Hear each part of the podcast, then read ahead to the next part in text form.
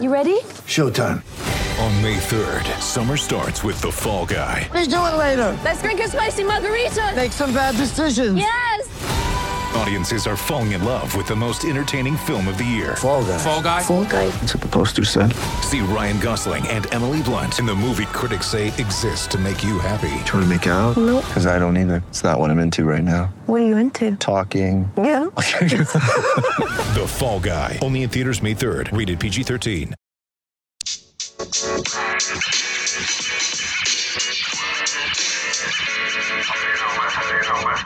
Welcome back to Legends Live, as presented by the National Basketball Retired Players Association, the home of all our NBA and WNBA legends. I'd like to remind our viewers you can submit questions during the show that we will answer before we wrap up.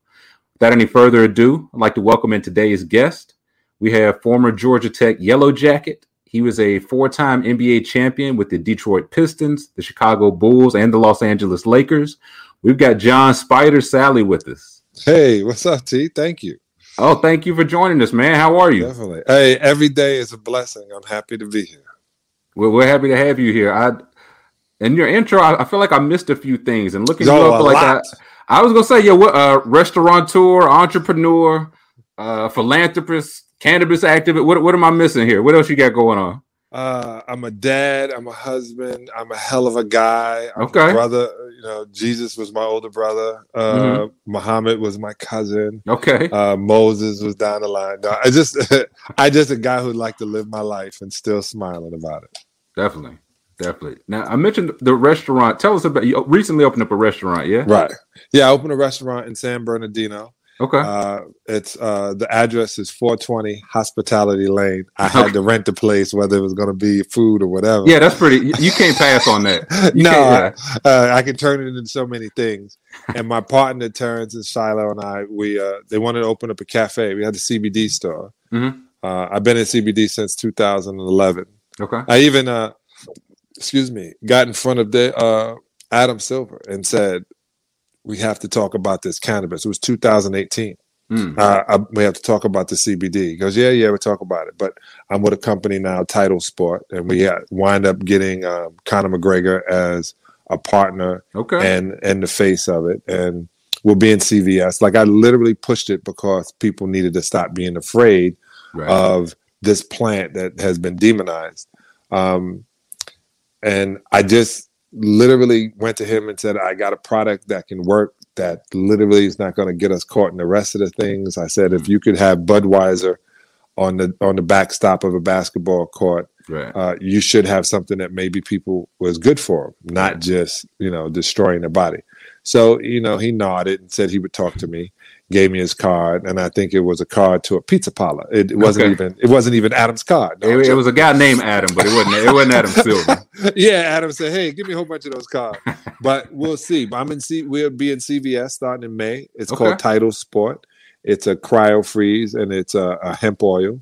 I don't say CBD. Hemp Okay, oil. okay. And uh, and we are literally moving and pushing every. We started in MMA. God willing, they can get into all the rest of the sports. Hmm. But I got into veganism in 1991. I got Okay. serious in 2007, 2006, 2007. And since 2007, I've been uh, 100% plant based. Hmm. Um, sometimes I guess some things that I didn't know had uh, animal products in it may have slipped in, but on the major, I'm 100% plant based. So you were, I guess, vegan like during your playing days. How did that? How did you like pre-vegan, post-vegan? How do you feel like that affected your your body and your play? I feel um, I won four championships, and two of them since three of them since I became vegan. Hmm. See, this is uh, two of them since I became vegan. This is the funniest thing. A lot of people think when you become plant based that you become sleepy and you become weak. No, you're really weak when you eat animals. When you eat animals, your body has to shut down to process it. And everybody who's ever gone plant based, of course, you're going to have tired times because your body is now detoxing, trying to get rid of all that serious, harmful intestinal toxins Mhm. that you have.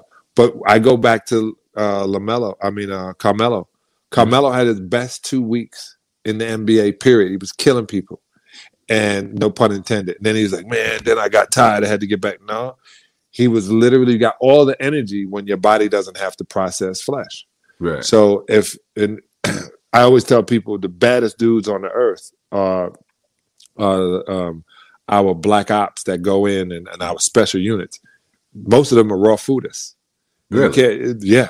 And then you go into MMA. A lot of those guys are raw foodists. If you want to be great as an athlete, you shouldn't put meat in your body. It- it's a hundred percent. And I and I I don't I don't feel bad for people. Like I don't feel bad that I was taught the wrong way. But when I was at Georgia Tech, you mentioned it. For pregame, I had a steak and string beans. Right. And then you want me to play at my highest level when my body is trying to digest this steak. right. And I was trying to now that I'm older, I tell these guys that, you know, the least amount you should eat. MJ would teach you. They would go eat at 4:30, he and Scottie. Mhm. The game was at 7:30. So they already had three hours of their body process. And Kobe would sit in the back and eat fruit because your body can use that energy because Mhm. it's all your body really wants anyway. Uh, Pat Riley wouldn't let certain things happen. The guys would eat hot dogs on the on the tripping eating a hot dog and and you got to play against LeBron. Right. You got to guard him for 40 minutes. Yeah. No, no, it's not going to do it. So you have to pay attention to this is the only body you have, and when people are paying you to use that body, Hmm. you should you should have it in tip top shape. Now you mentioned you said you got serious with the 06, 07. What I guess what made what was the change that made you, you know, start to I guess get into it more seriously? I was losing my sexy. That's real. I was losing my sexy, and what I mean by that is, I was wanting to uh, cuddle and watch movies and go to sleep, and I cared about reality show. And I started realizing that I was I was spreading. And they go, when you get older, you gain weight. No, you're not supposed to. Right. Uh, so I got my 1964 Mustang Sally in mint condition, Okay. and and I don't run. I don't run. I may do some Pilates with my wife or or some ab work, Mm. um, but I literally abs start in the kitchen. So Mm. if whatever you're putting in your body in the kitchen is where it's going to go in your body, and then as it spreads out, you're going to open up to more you know problems like diabetes and high blood pressure. Um, so I was on the radio, and these uh, Israelites, black Israelites, came and brought me vegan food, Hmm. and then I did a PSA for PETA. Oh, and we got it. we left out PETA. So 2020, That's John another uh, yeah. yeah, John Salley. I, I got the humanitarian award from PETA for 2020. Okay. my work Congratulations. Thank you on making sure animals are not eaten. And we got a big uh, April 22nd. We got a big uh, Earth Day thing. My Earth, don't worry.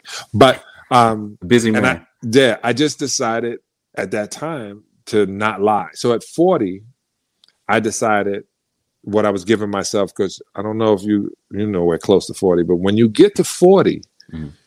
your life is going to change. So I knew that was happening. And what I wanted to be is not to be a liar. I didn't Right. want to lie about anything. right. I didn't want to lie to you or for you, and I don't want you to lie to me or for me.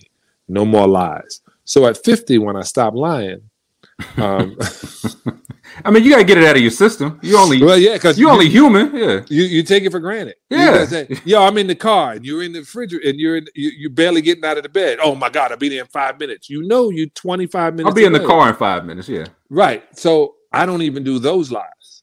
And if I'm going to text you something and I don't want to hurt your feelings, Mm. I think of the words that work. And so I can't say I'm a vegetarian if I was eating fish, cheese, um, butter, Right. milk. That, then I may be a vegetarian, but I'm aiding and I'm abetting the murder of 56 billion land animals a year. I don't need to do that. So I did. I had to go straight. And Hmm. when you go straight, you know, like that show, Scared Straight, straight, Mhm. I had to literally be what I say. I have to talk the talk and walk the walk. So if I'm a vegetarian, which we really are, uh, without the added stuff, there's no animal products or anything from an animal. Now, was that something like when you made that choice? Was that something you mentioned, like your wife, you have children? Was that something that they went along with, or were they already on it? Did they push? Well, But they were like, "Listen, you can eat whatever you want. I'm going to eat Yeah. this steak." Or like, how, how did that go? Well, my wife was like, "Well, I still like birthday cakes," and I was like, "Well, how many birthday cakes are you gonna have?" And she was like, "Well, I want to." Okay, well, that has milk and eggs in it. Okay, you can do whatever you want. If Hmm. if you're not vegan at those times, you don't have to be. But no one is bringing in any ribs to my house. No one's bringing in hot dogs. No one bringing in those. None of the things from an animal. They can't come into my house in my kitchen. I don't need to contaminate it contaminated. Besides that, you can eat whatever you want. My daughter's about to turn uh, 18 uh, a little while, and you know I go back in the garbage can and sometimes see some uh, Starbucks uh, frappuccino. You know, I see it and I go, "Hey, you're the one that's a model with a whole bunch of acne. If you want to have acne, eat milk, eat cheese, eat all the stuff that causes acne. Go right ahead." I said, "But this is the only face you got, and this is what they're paying you for." So I, I put it in that in that form.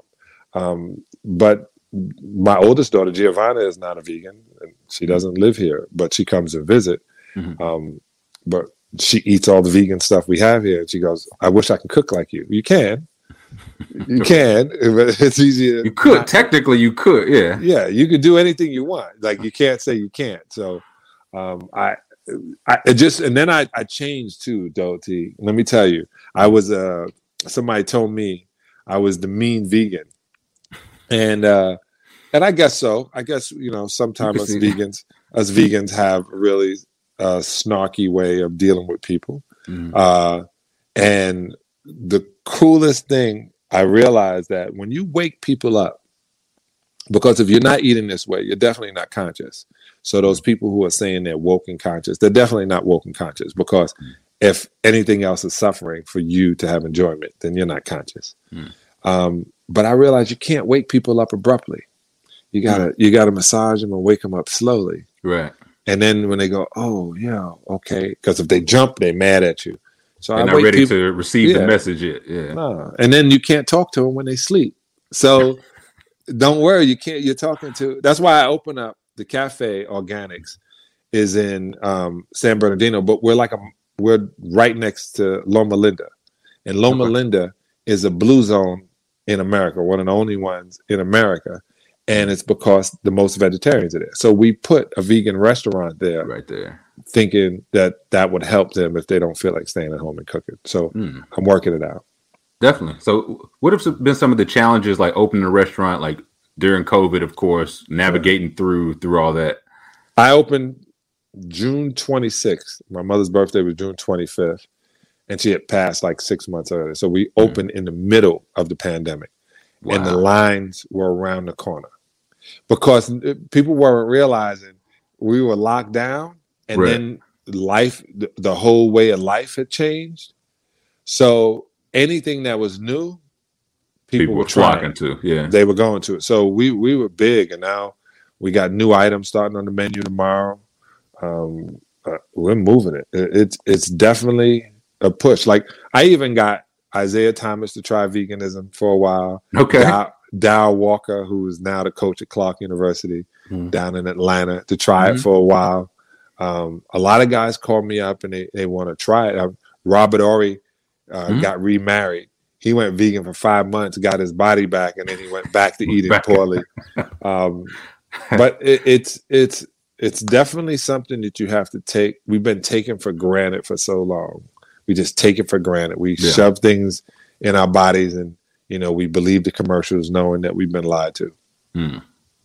That was like the business aspect, like restaurants or the hemp company. Was that something like the business side, something you knew you wanted to get into? Oh, I've always been like that. Was uh my teammates. My my company is South South Consultant. What I have with my daughter Tyler, Mhm. and I've always been. They were always talking about how uh, I, when you get Isiah, they laugh. They go South South because I was always in the business. So in 1990, my my fourth year in the lead, I had my own sneaker. I had a, I had my sneaker. They were called Osagas. They were spiders. They were sold through Kinney shoe stores. Hmm. I've always was thinking of ownership, and now I have ownership in a platform called Wave. W E I V. It's View spelled backwards. Gotcha. Uh, but it's like OnlyFans, but for celebrities. okay. And the reason I did that is because I was about to get an OnlyFans and Hmm. do a health show. okay. I was gonna say I didn't know what you was gonna do. A, a lot goes on on OnlyFans. So I've heard. That's the problem. So and I've that's heard. why we started. Not since you saw last Thursday. yeah, but, uh, yeah, yeah. Since I, that's- what I heard. Uh, But that was that's why I started a whole new platform Platform, or yeah. got involved. Chauncey Billups and I, along with our guy DK, he he brought me in as an advisor, then as a shareholder, and now I'm helping to raise money. It's it's because I realized I'd rather have a subscriber like they do on OnlyFans. Um, you know, and it's like a lot of people on there are showing body parts that were made in Miami. So I was like, I'm not taking Allegedly. my shirt off. The, allegedly, I'm not doing it. Most is Venezuela and, and Colombia, but I Dominican Republic. Uh, but I I literally wasn't taking my shirt off and doing it. Uh-huh. But I realized I can develop a channel with everything I like on it, right. including podcasts, and I could you know show what I'm doing, and the people who are interested will give me three ninety nine a month, three dollars and ninety nine cents. So I literally do them only fans, but a little bit different. And then I got into business with Isiah Thomas. I Okay. also we became the uh, largest uh, hemp and cannabis growers in the world. Okay. Uh, he brought me in in an advisory position because I know so much about CBD. Mm. Um, 1.9 million acres are being grown in Colombia. So, and I think we're the only two athletes uh, that play together that literally work together, uh, which is an amazing thing. It to- is. Yeah, I used to wonder why Magic had nobody working with him Right. and uh and then i realized a lot of it deals with desire too like Mm. you have to desire this business like that, you did yeah. basketball Right. and and when you're like that you usually have to be a solo artist but isiah was you know humble enough and i called him and he was like i'm gonna put you in and he's never put me in anything else so I, i'm so grateful for that Did you see that side of Zeke like in the plant? Like was he kind of business focused too? Because I know he's got like the the Cheurlin champagne going. Yeah. He's got the the hemp going. So was that like did y'all have conversations then or Yeah, One World Pharma. I I would see things and watch Isiah move. Uh, he was doing a couple of things with Mr. D, uh, Mr. Davidson, God rest his soul, our owner. Mhm. Um, but I tell you, uh, Joe Dumars. So Joe would tell me going in, you know, after we won the championship, he was like, "All right, Sal, this is what I need you to do. You can do whatever you want. Eight o'clock in that gym. We had this gym not too far from his house, Mm. and man, I'd be out to six o'clock." And me and my, my look at my brother Michael, and I'd be like, well, "You got the stuff in the back?" He goes, "Yeah." And then we would drive all the way to the gym and sleep in the car until Joe knocked on the window. time to get up? Yeah. Time to get up on two hours of sleep. But Joe, we would work out for like three hours, Uh-huh. and then Joe would shower, put on a suit, and go to his office and go to work. Right. And I didn't know what his what do you mean go to work? And he was Right. he was building his business uh, life while in the summertime while he was playing. When he had time to, everything came after the game. Everything Right. came after his practice, uh, after his conditioning, after his keeping his body. Then he can spend five hours hearing what's going to happen down the line. And I tell guys now, like if you're going to go to college, the only thing you should major in is finance. You should Mm. athletes should major in nothing but finance. For finance. Period. You you major in finance, and if you're right now, don't turn on ESPN when you first get up in the morning. Turn on CNBC. Mm. Turn on MSNBC. Um, when you buy the newspaper, when we get on the private jets, and they used to have papers there, and everybody rushed to get the sports section. Right. I'd grab I would grab the purple side of USA Today and grab the entertainment section. Mm. And then I would have the green section, which was the money section. Mhm. I would go through because I knew I wanted to be an entertainer. And then I would go through the money thing, trying to learn what I wasn't taught in college, in high school, by my mama, by my brother, nobody. So I had to learn on the go. Is that something you tried to, you know, teach your children? So you got three daughters, two daughters, Four, four daughters. Four, excuse me. Know. So is that something that you've tried to instill in them, uh, you and your wife? No, not my wife. My wife was um, big into go to college, get a degree, ask for a job. And I said, "You want me to pay three hundred thousand dollars plus Hmm. for my daughter to go ask somebody for a job?" right. It didn't make any sense. Yeah. So I've my daughter was the first year. My daughter Tyler, my oldest daughter, didn't go to college. Giovanna, Mm. she went straight into the workforce, and then Tyler did one year, and then I said, uh, "We got to spend another two seventy five on this school. Why don't we take this two seventy five and invest it into what you're passionate about?" Mm. And I said, What are you passionate about? She goes, I don't know. I said, And if you don't know, you're not supposed to know. And if you're going to college because it's the thing to do and it's a rite of passage, I don't think I should pay for that. Um, she decided she didn't want to throw hook shots. She's six two. Uh, you don't want to throw hook shots. Wasn't her game. Yeah. Yeah, you got game. She didn't want to do that. Hmm. So I literally, she agreed, and we invested into Deuces 22, which is her brand. She's the CEO. And last year, she was, uh, 2019, she was in the top 50 women in cannabis. Okay. And uh, we're shooting her show right now. Tomorrow, we're shooting Lake Elsinore. And she's literally doing a show that destigmatizes cannabis. Hmm. She's showing you people who are in the business how much what it takes to get to it, what it does. She's literally, li- and I said, well, the pioneers get the arrows. She didn't care. She wants people to know that this plant is amazing, Yeah. and I just make sure the cameras run. I guess I taught her enough there. My uh, other daughters decided to. They were like, figure out a business for me, and uh, and I and I will. I will figure out something that they will have some passion about and put people around them that matter and people around them that know what they're doing, like Oprah. People that are Mm. smarter than us, but we know what our passion is. Definitely.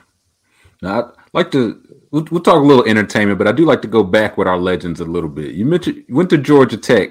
How did you end up from Brooklyn down to Georgia Tech? I What got- graduated. what- what got from you go- Tech. That's a, but, but but what got you out of all the schools? How'd you go from Brooklyn down to Atlanta? Well, the reason I said I graduated from Georgia Tech because most athletes don't. This is true. and and I, I had to just dig that in. Uh, all the other guys that went that didn't graduate. I graduated. Attended, yeah. Uh, no, we had a great graduating rate at Georgia Tech, and they got they won the ACC championship. So anybody that got kids that wanted to go to a good school, Georgia Tech is the right place. I did it. I didn't. I didn't do anything illegal. The reason I did that is Bobby Cremins is from the Bronx, and Okay. Coach Felton, I think, is from Queens. And as everybody was coming to see me, Yeah, Bobby Cremins wrote me a handwritten letter, and his his his uh, cursive was terrible, and his grammar was even worse. So I knew it came from him. Okay. No And when- phonies, yeah. No, and then he was like, "If you come down, everybody else," he said, "We're gonna have like the A train from all the way from New York all the way to Atlanta. It's gonna we, we're gonna take this over, the A train to the A." And I remember when I went down to visit, and this is and people have to understand. I'm born in the '60s, 1964.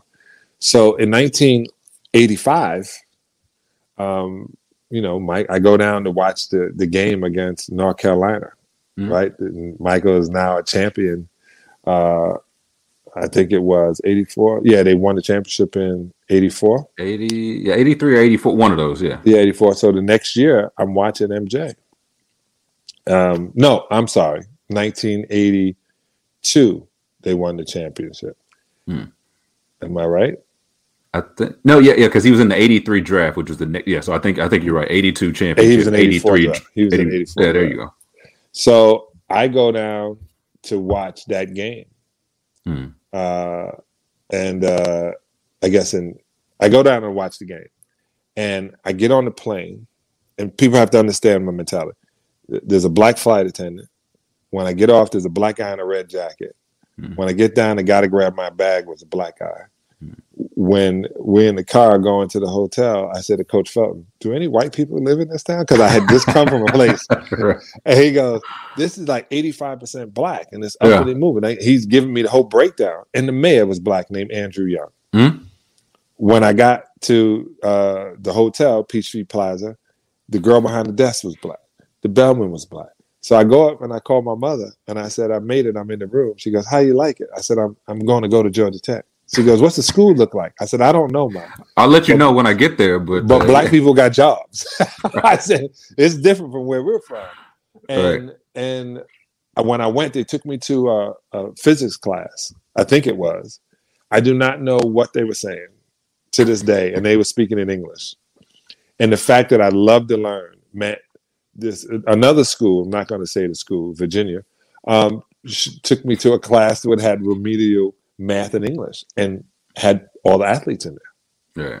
And I was like, uh, I don't, I'm not going to be a dumb athlete. It's just not going to happen. I'm not, I- one, I don't like the idea. And two, I can't perpetuate that by being a dummy. Hmm. and so I just realized that I was in a, a city where I knew no one, a beautiful city, up and growing, and the, the school is in the city. Hmm. And I wanted to be a part of something that was growing, that was brand new. So I was the first to commit. Then Mark Price came because he said he was going to come with a big man. And we put the, the squad together. By my junior year, we were the number one team in the country. It's it's not just for me, it was just that all the different pieces of people wanting to fill it in. Mm. I think going to Georgia Tech gave me one the ability to get out of New York and see a different part of life.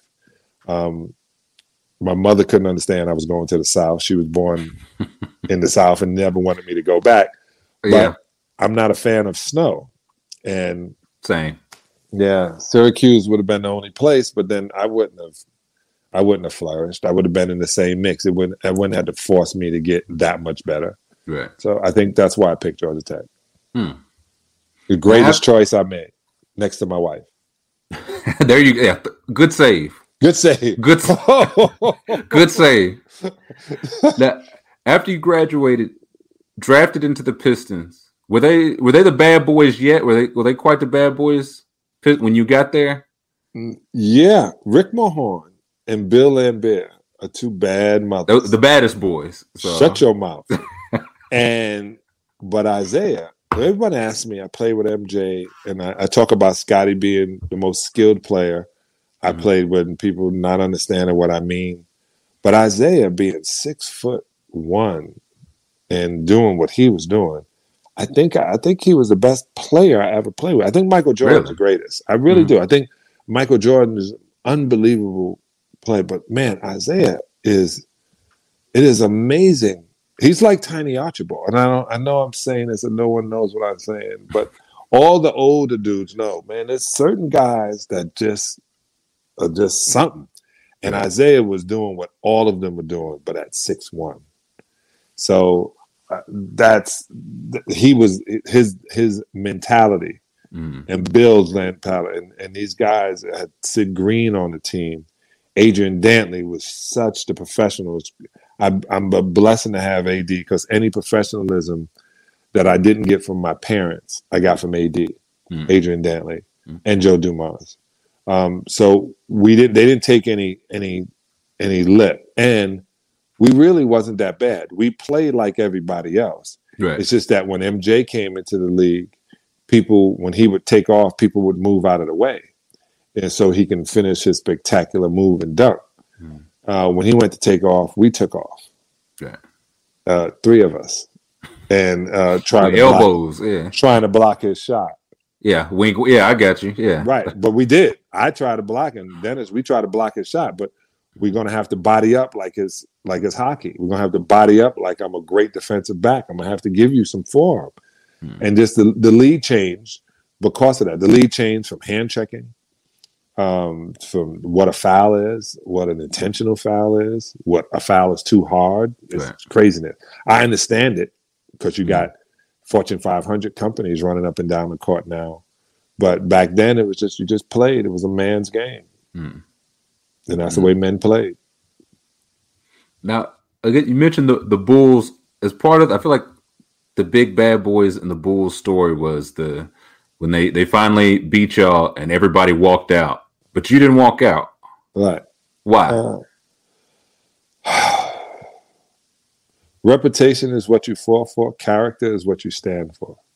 Mm, Okay, so our reputation is one thing, mm, but when it comes down to it, MJ is my fraternity brother, Omega Psi Phi, to the day I die. Scottie and at that time Horace were friends of mine. We would trade in tickets when we played. But the fact you're going to be a gentleman all the time, you should be. You know what I'm saying? You can play hard, you say whatever. I don't understand that whole lineup at the end of the game and slapping the guy's hands as you going Right. by. I I don't like I don't really like that, mm. believe it or not. I don't I don't I, when I when they say line the kids up so they I don't like that. Um I- I don't mind you being sulky and being upset and don't want to talk to anybody. Um, but at that situation, when I heard it going on, I knew I didn't want to be a part of it because I knew how important MJ was to me as a friend, as a frat brother, as a brother, as a black man. Hmm. And and when they said, "Well, that's how the Celtics handed it to us," and that's the truth. Larry Bird, Danny Ainge, Robert Parish, they all walked off in between Adrian Dantley taking a foul shot. No one said a word, Mm. not one word, because it was the great Celtics. Right. And Kevin McHale, you know, Isiah gave him a pound, but he didn't want to even do that. They walked off in front, in between, and no one said anything uh, because they wasn't handing it over to the new Messiah. We just beat them. They were done, Mhm. and they were gone. And then I thought about it. Well, that's the way the Celtics handed it to us. That doesn't mean that we we need to be like the Celtics Right. let the Celtics be classless at that time. We didn't need to be that. And I didn't want to be a part of that. I Hmm. told Chuck Daly, I said, put me back in the game. He goes, No, you can't get any more points. I I said, No, there's something about to go on. I don't want to be involved. And some of my teammates right now may think that it was wrong. But I think in the lasting of me as a human, I know I, I, I'm part of the group, but as a human and as a compassionate human, I think I did it right. And I think, I think only thing everybody's upset with, Bill Laimbeer could have walked off. No one wanted to shake his hand anyway. and still don't. But they wanted Isiah to stop and have a conversation with Michael. Right. That's what people wanted. And then that's what the, the, the media jumped on. And then Michael said, they're just classless. You know, he had to say what he wanted to say because he was upset too that that he finally got through and we act like it was no big thing, just like Larry Bird did to us. Um, but that was my only thing. I didn't want to act like the Celtics. I always wanted to be a Celtic, but at that time I was a Piston, and I thought it was better for us um, as a unit in brotherhood to, you know, I'm wearing Kufis and Malcolm X things, and I'm hanging out with Spike Lee. I'm not, I'm not dissing MJ. That's just not gonna happen. Right. Um, and you know they deserved it. They they took a butt kicking for two years straight, and they they finally got it to where it worked for them.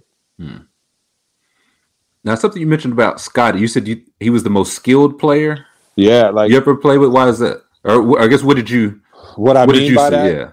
Well, it's really I, I played with a couple of aliens. Um, Mm. Dennis Rodman being from the planet I don't know what the hell. I was And gonna say I don't know what planet Dennis Rodman is from. Right, right. It's from a planet, and then I played with Darryl Dawkins for a little while, Mhm. and he was from. Um, uh, uh, he said Chocolate Thunder was from one of his crazy. Lovetron or Funkatron? Lovetron. Yeah, yeah. Funktron or something like that. But Scottie Pippen, um, and it, it's so funny because Phil Jackson would say the same. He's going to say MJ, but Mhm. Scottie played every position: center, forward, small forward. I mean, I'm serious. He Mhm. he knew the triangle offense inside and out, and I just thought, you know, being able to go left. To drive left, pass left, run the show as a point guard at six eight, six nine, uh, six seven, whatever you may be, shoot the long ball, jump fast. You know, he, he's just very skilled in all of his movements. Hmm. Now you played with Shaq with the Lakers, played Yeah. with MJ, 96 Bulls.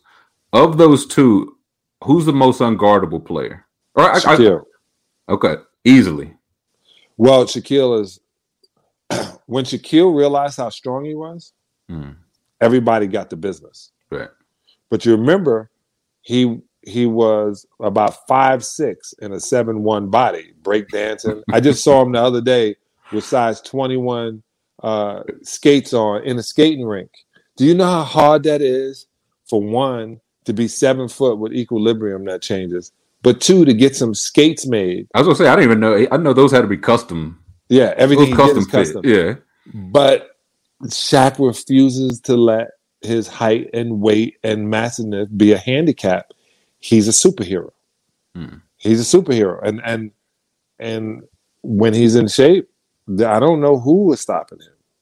When he doesn't want to duck and just wants to go through everything, Mm. you- you're getting dunked on like Amar'e Stoudemire's coming in. Mm. Um, MJ, I'm not going to say is not hard to guard, but we figured out what to do with him with two people. Right. You put two people on Shaq, somebody's going to have a broken tooth. Yeah. One of them is getting dunked through the rim. Yeah. Yeah, somebody's going to lose some facial something. Yeah. It's I mean, if not multiple. Yeah. And when he gets upset, when he gets mad, it's over. I'm telling you. So as a big man, he's so big and he's so agile that he was hard to guard, almost like Akeem. But MJ, MJ makes you think about him a week before you're going to play the game. That's that's that's the the power of MJ. Mm. Shaq, you probably you're feeling the effects of guarding him a week after the game. Yeah, you know, I try to kick him in his leg a couple of times. He'll tell you that, like I tried to kick him in his ankle to see what he was going to do, and uh and it, it was like kicking, like seriously kicking a, a tire of a truck. My leg bounced. Yeah, back. yeah, I was gonna say he probably didn't even feel it. yeah. Like I couldn't believe how big Yao Ming was. Yeah. Like I kept saying, how would I play him? And then I saw Shaq, and then when Mm. Shaq realized, oh, I'm just going to destroy. Couldn't believe it. It was That was trip. that. Yeah. Now, I do want to talk a little uh, entertainment before we give our viewers a chance to ask some questions. How did you even get into the like? You've been in mo- like Bad Boys. You've been on TV. You've hosted like reunion shows, basketball wise. Like had a hand in a bit of everything. How how did that start out for you? It started out in Brooklyn. Uh, Okay. I was I literally told my mother. Uh, she used to tell me to stop gazing in the devil's eyeball. That's what she called television. and I was like, I'm gonna be in the. I guess I'm the devil because I'm gonna be in that. I'm gonna be on there one day. Yeah. yeah and and i always wanted to act so i would and uh, i wanted to do stand-up comedy which i did and i do i do it all but i didn't want like i said to be restrained to only doing one thing i don't want you to say i'm a ball player i'm i play basketball Right. and i got paid for it but i'm not one thing you can't put me in an obituary box yet so um, i came out uh, how i got the movie is they were shooting Bad Boys in Miami, and Martin and, and Will are friends of mine, and I was hanging with Martin. I mean, I was with Martin at the 1991 NBA Finals. I was working with inside stuff, and and he was wearing all his bull stuff inside the Laker, inside inside the forum, trying to let everybody know I'm with them, and uh, which is dangerous for your life. When Uh, very. entertainment, Yeah. entertainment. You want to be a Laker fan, so. Uh, I went down. Michael Bay, the director Huh? of Bad Boys one and two, um, along with everything else great, directed my Nike commercial for uh, uh, Foot Locker, and um, and I hear this guy yelling when I'm with Martin going to set. I go, "Who's that?" He goes, "Young director, man. That's what they do." I said, "Hey, man, cut out all that yelling." He was like, "Who is that?" He was like, "Hey." I Sal." know was like, you. "Hey." Yeah. Hey, he was like, I said, You're the director? He goes, Yeah. And he goes, He's funny. We got to put him in the movie. And Martin said, You're the director. And he said, Are you SAG? I said, Yeah, I'm SAG. I didn't know what SAG was. Yeah. Uh, I was SAG though, because I did a commercial and I was doing commercials while I was in Detroit. So I've always wanted to be in front of the camera doing these things. Mm. And so I got Bad Boys. And then from Bad Boys, after Bad Boys, I got um, Eddie with Whoopi Goldberg. Mm. Uh, and then that summer of getting Eddie, I got traded in the expansion draft to Toronto. Mm. And it just didn't work out. It was cold. And it Yeah. was a new team. And Isiah and I weren't seeing eye to eye. So I, I got out and I got a late night talk show, which is it was my ultimate goal is to do what Johnny Carson was doing. Hmm. With, for young people out there, for what Jimmy Kimmel was doing. I was just like Jimmy Kimmel. I can do everything else, but this is what I want to do. Right. And so I had that shot. I, I wound up having a late night talk show with Disney, uh, Buena Vista, and then they decided to go with Magic Johnson. Um, and then they decided not to. And I waited. Then I became the host of BET in 2000 after doing more movies after winning the championship. But I wanted to be in front of the camera. Now I'm producing my daughter's shows and health shows, and I got my own platform. Mm. And I'm on Vlad. I just did a Vlad yesterday. I have a series on Vlad TV. Um, I just I, I wanted to be in entertainment. I picked my place. I've been here for 25 years now, Mm. and I I finally figured something out. I, I'd say with all you got going on, I, I'd say you you figured something out. yeah, but you can't uh, teach people this. Don't just be busy to be busy. Right. Be busy. Be busy for the outcome. And Right. yeah, I bust my butt now. Um, I promote my lifestyle. I live my lifestyle. So I make money in the promotion and the living of my lifestyle. Me living my lifestyle, showing everybody else how I do it, and them enjoying the food that we put forth and the television shows we put out. I'm being paid just like playing basketball. I used to get paid for doing what I enjoy. And that's the only thing I do now. So on- the TV side, do you prefer like do you like the host side of it, or do you I love prefer to be uh, you love the host side? Yeah, I, I I I love asking questions. I like being shocked. I like being uh, ignorant in some things and well versed in others. I love learning. Learning is is is is a, a big thing, big thing for me. I went to Egypt. I want to go around the rest of the part of the world. I want to do a whole show. I was going to do a show called African American question mark. Uh, okay, okay, I see, I see the vision. Right. I want to go, but I'm an American, so that means I'm ignorant to Africanism Right. and I want to go. And while I'm learning what I wasn't taught and what I'm learning that I should be proud of, is not the things I've already seen. Uh, I've already seen the native dances. I've already seen the customs. I've been seeing them since the beginning of the time. They go all the way back. I don't want to see that. I want to see Africa now as an American now Right. and how they intertwine. So I'm putting that together. Where I went to the NBA, but they were like, "Hey, go to Johannesburg and do a clinic," and I was like, "All right, fifty thousand. And they're like, "We got ten thousand. I was like, "Nice to meet you." yeah, Now we'll talk later. Yeah. So right. for everybody out there that's thinking, you turned down ten thousand? No, I knew it was worth fifty. True. That's being a businessman. You True. have to know your worth. Not that I was worth fifty. I knew that trip was worth fifty Was right. and we both could have lived well. So I haven't gone on anything with the NBA yet um, at all because I know my worth. That's a, that's a good way to put it. Yeah, We'll, Yeah. uh, let's just jump into our a couple of viewer questions. We won't keep you too much longer. I got nothing to do. I'm retired. Yeah. Let's see. First, I want from Westport Road.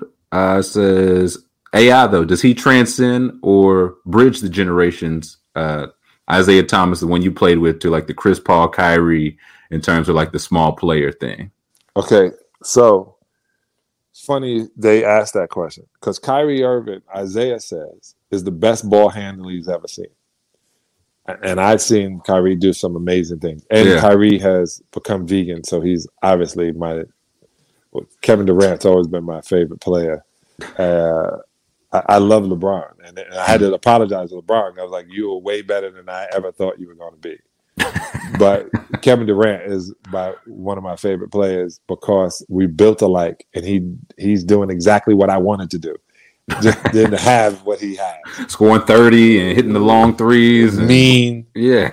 I was never mean to the media though. I like being mean on court. I don't like being mean to other people. But uh, and he and he was definitely in his right against Michael Rapaport.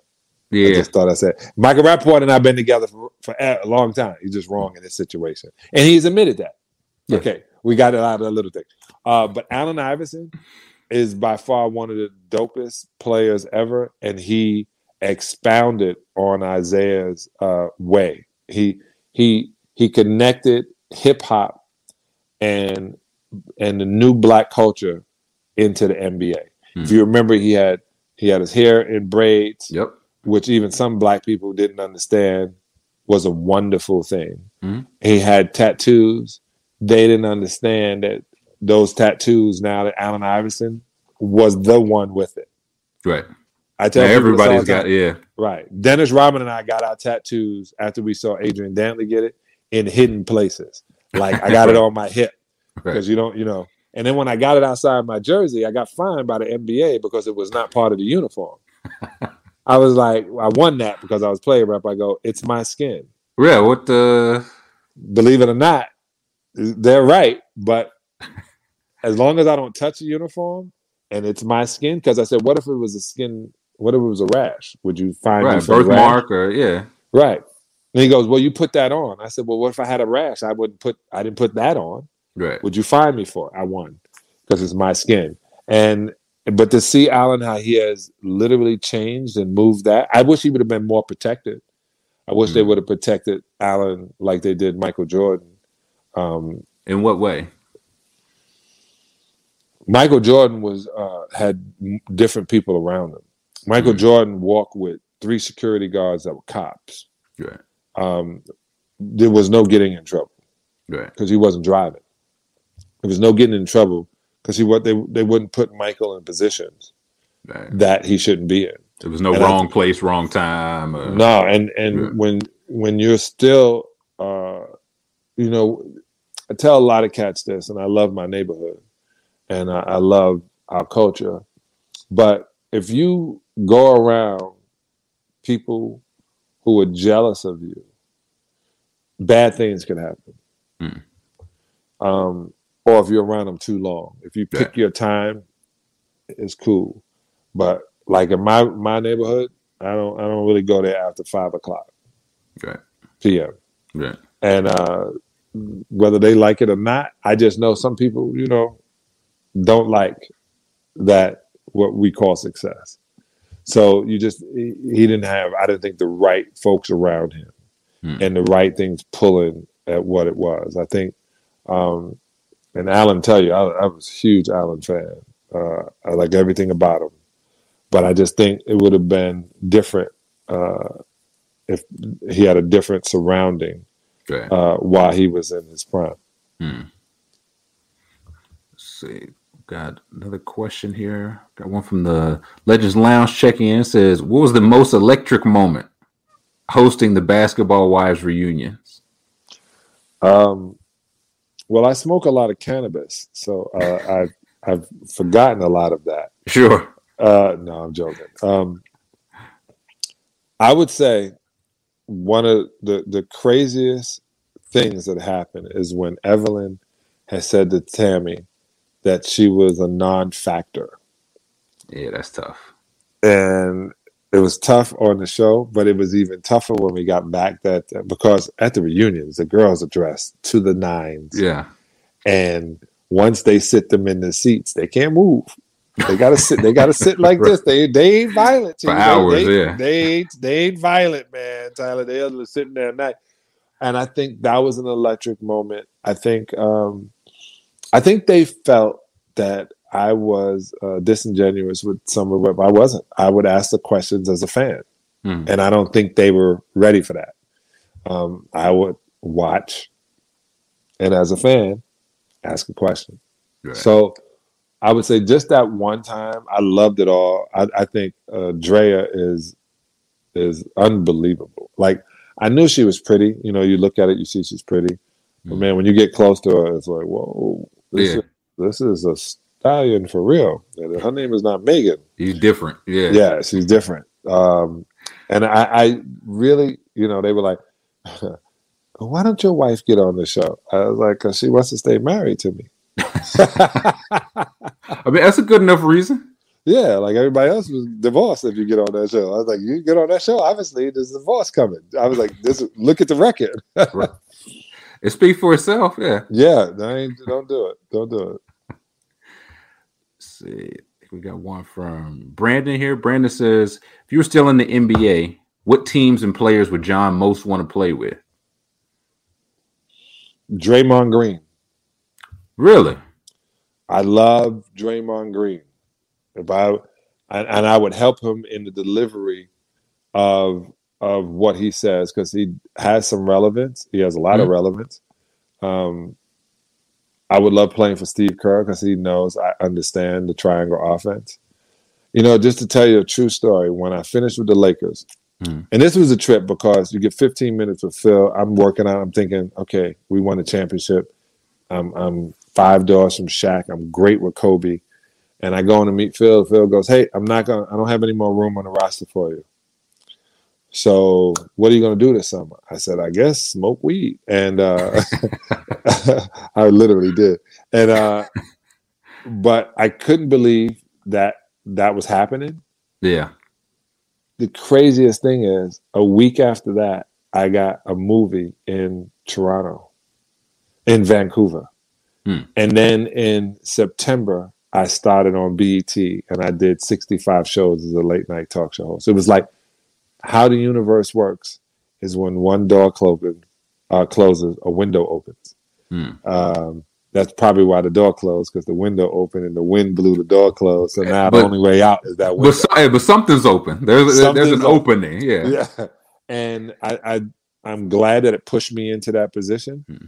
but before i was going to go and didn't know that all this was going to happen three months down the line i was talking to um, st john who was the uh, general manager i think of seattle no of uh, golden state and i really really wanted i love san francisco i love northern Mhm. california i wanted to play for the for the golden state warriors um, because I wanted to live in San Francisco and that Sure. lifestyle. It's it was like to me, it's like New York City on the West Coast uh, because it is cold in San Mm. Yeah. Francisco, and the Chinese food is good, and uh, and there's water, and there's tall buildings, and the highest place to live in all of California is in San Francisco. I just wanted to be there. I wanted Mm. to be in San Francisco and uh, they didn't they didn't pull the trigger. They literally were talking to Patrick and I about playing Patrick Ewing and I Mm. on Seattle. He was like, "Come on, Sal, you play one night, I play the next night." I said, I, "I'm I want to check for not playing." Like, Right. Yeah. You play one night and then you play the next night. Yeah. Yeah. I remember Shaq was like, "Oh man, I got a pull groin." I said, "Hold on, I got doctors for that. Like, you ain't taking nights off." We got Tylenol. We got. yeah, like, we we got all kind of things. We got. let me go back to the '70s and get those needles. I'm just joking, fellas. See, we got one last question. Mhm. So, who was your favorite talk show guest that you interviewed, or who was your favorite? I should say, who was Oh. your favorite talk show guest that you interviewed? Denzel Washington. Denzel. Denzel Denzel came on the back on my. Um, you mean on my? It depends on what show. Snoop, Uh, I mean, in general. Snoop, Snoop probably. It'd be Snoop Okay. between Snoop and Denzel.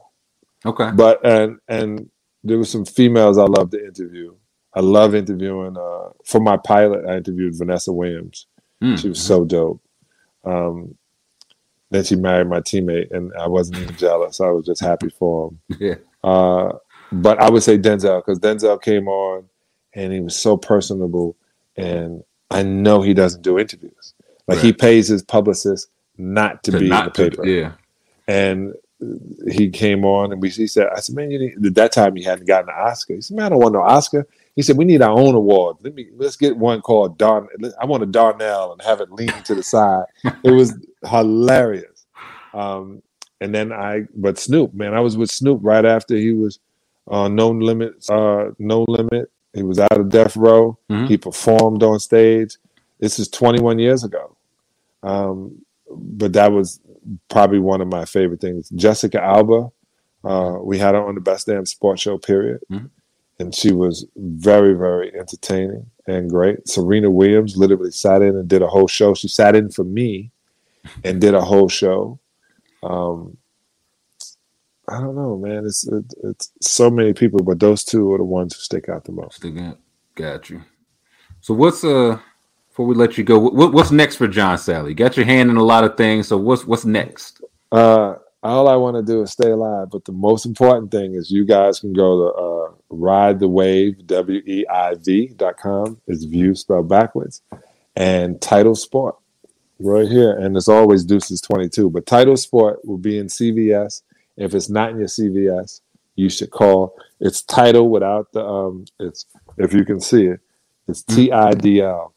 Um, because kids be leaving out vowels now, so we just joined the group. And there you go.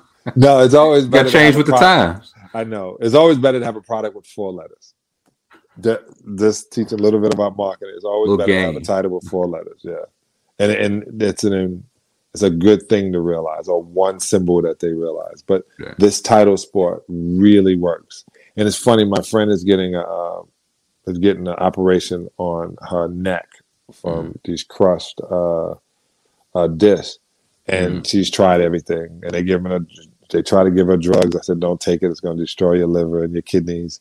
Like we had to finger natural ways of dealing with it, and I sprayed this on her, and she was like, "I need a box."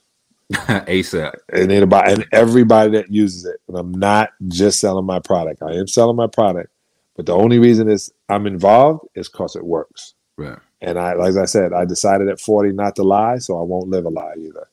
This TIDL Sport, I'm telling you, if you got a pain, because this is the deal. They- They're saying, well, I had to take the pills. I got I got addicted to opioids because I had so much pain. Right. Well, where's the pain?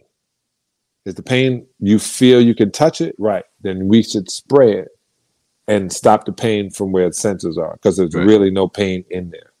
And so when I did that and I'm helping people, they're realizing this is the way to get off of opioids. It's a Mhm. huge problem. You should not ingest opioids.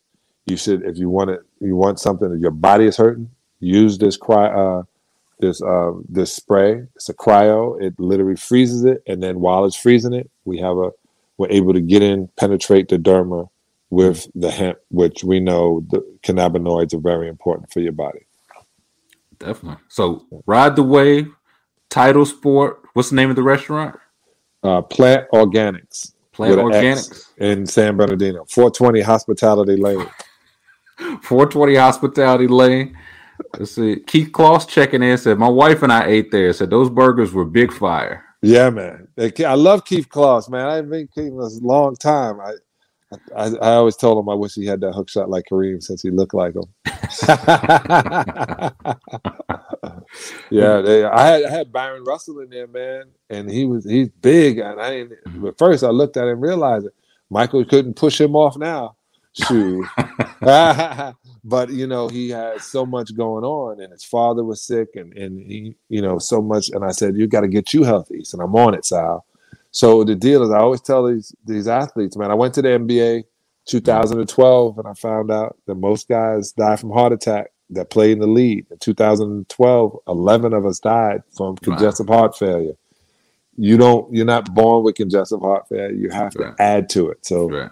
go vegan go plant-based go to There it is. johnsalley.com There we let's go. go let's get it One last question we ask all our legends before we let you out of here. Getting our, our playlist together. Season two of our playlist. So what are you listening to either around the house or on the way to the restaurant, on the way to your, your mini ventures? What's what's what are you listening to? Could be old or new. first things first i listen to frank ocean Okay.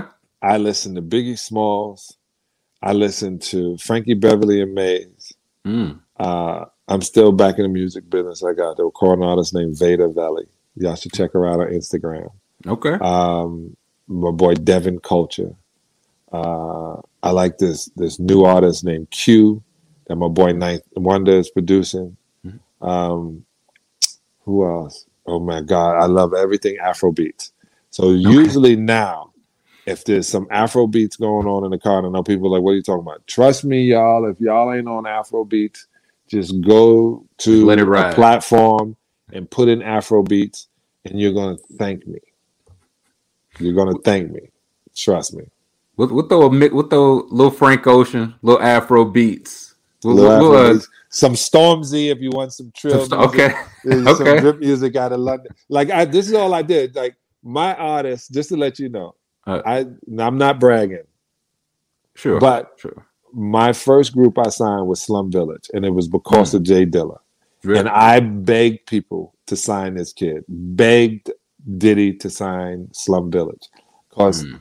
now any and everything and every producer takes something from Dilla. I, it, it was like, I don't know why people just didn't go back to Detroit and grab the, the, the residue of Motown. That's what I call Right. it. I had the residue. And it was he was unbelievable. So that's it. And I love everything Kanye West and everything Jay Z, but Mm. Kanye West. Okay, we'll uh, Yeah. we'll get a nice mix. Uh, Yeah. in, in, the, in the playlist for you, Yeah. John Yeah, Salley. yeah. Thank you so much for your time, man. Tyler, man, I appreciate you, man. Thanks for putting up with me. Not a problem. We'll talk to you soon, man. All right, stay alive. Yes, sir. That'll do it for this week's Legends Live. As you know, we got new episodes live every Thursday, 5 p.m. Eastern, 4 p.m. Central, on the NBA Alumni's Twitter, Facebook, YouTube, and Twitch pages. I'd like to remind viewers you can watch replays of any episode at legendsofbasketball.com slash legends live. You can catch the audio replay to our conversations by searching for Legends Live wherever you get your podcast. I'd like to give a big thank you to John Salley for joining us. Thank you to Bridget and Julio behind the scenes. And of course, thank you, the viewer, for watching. And we'll see you next Thursday.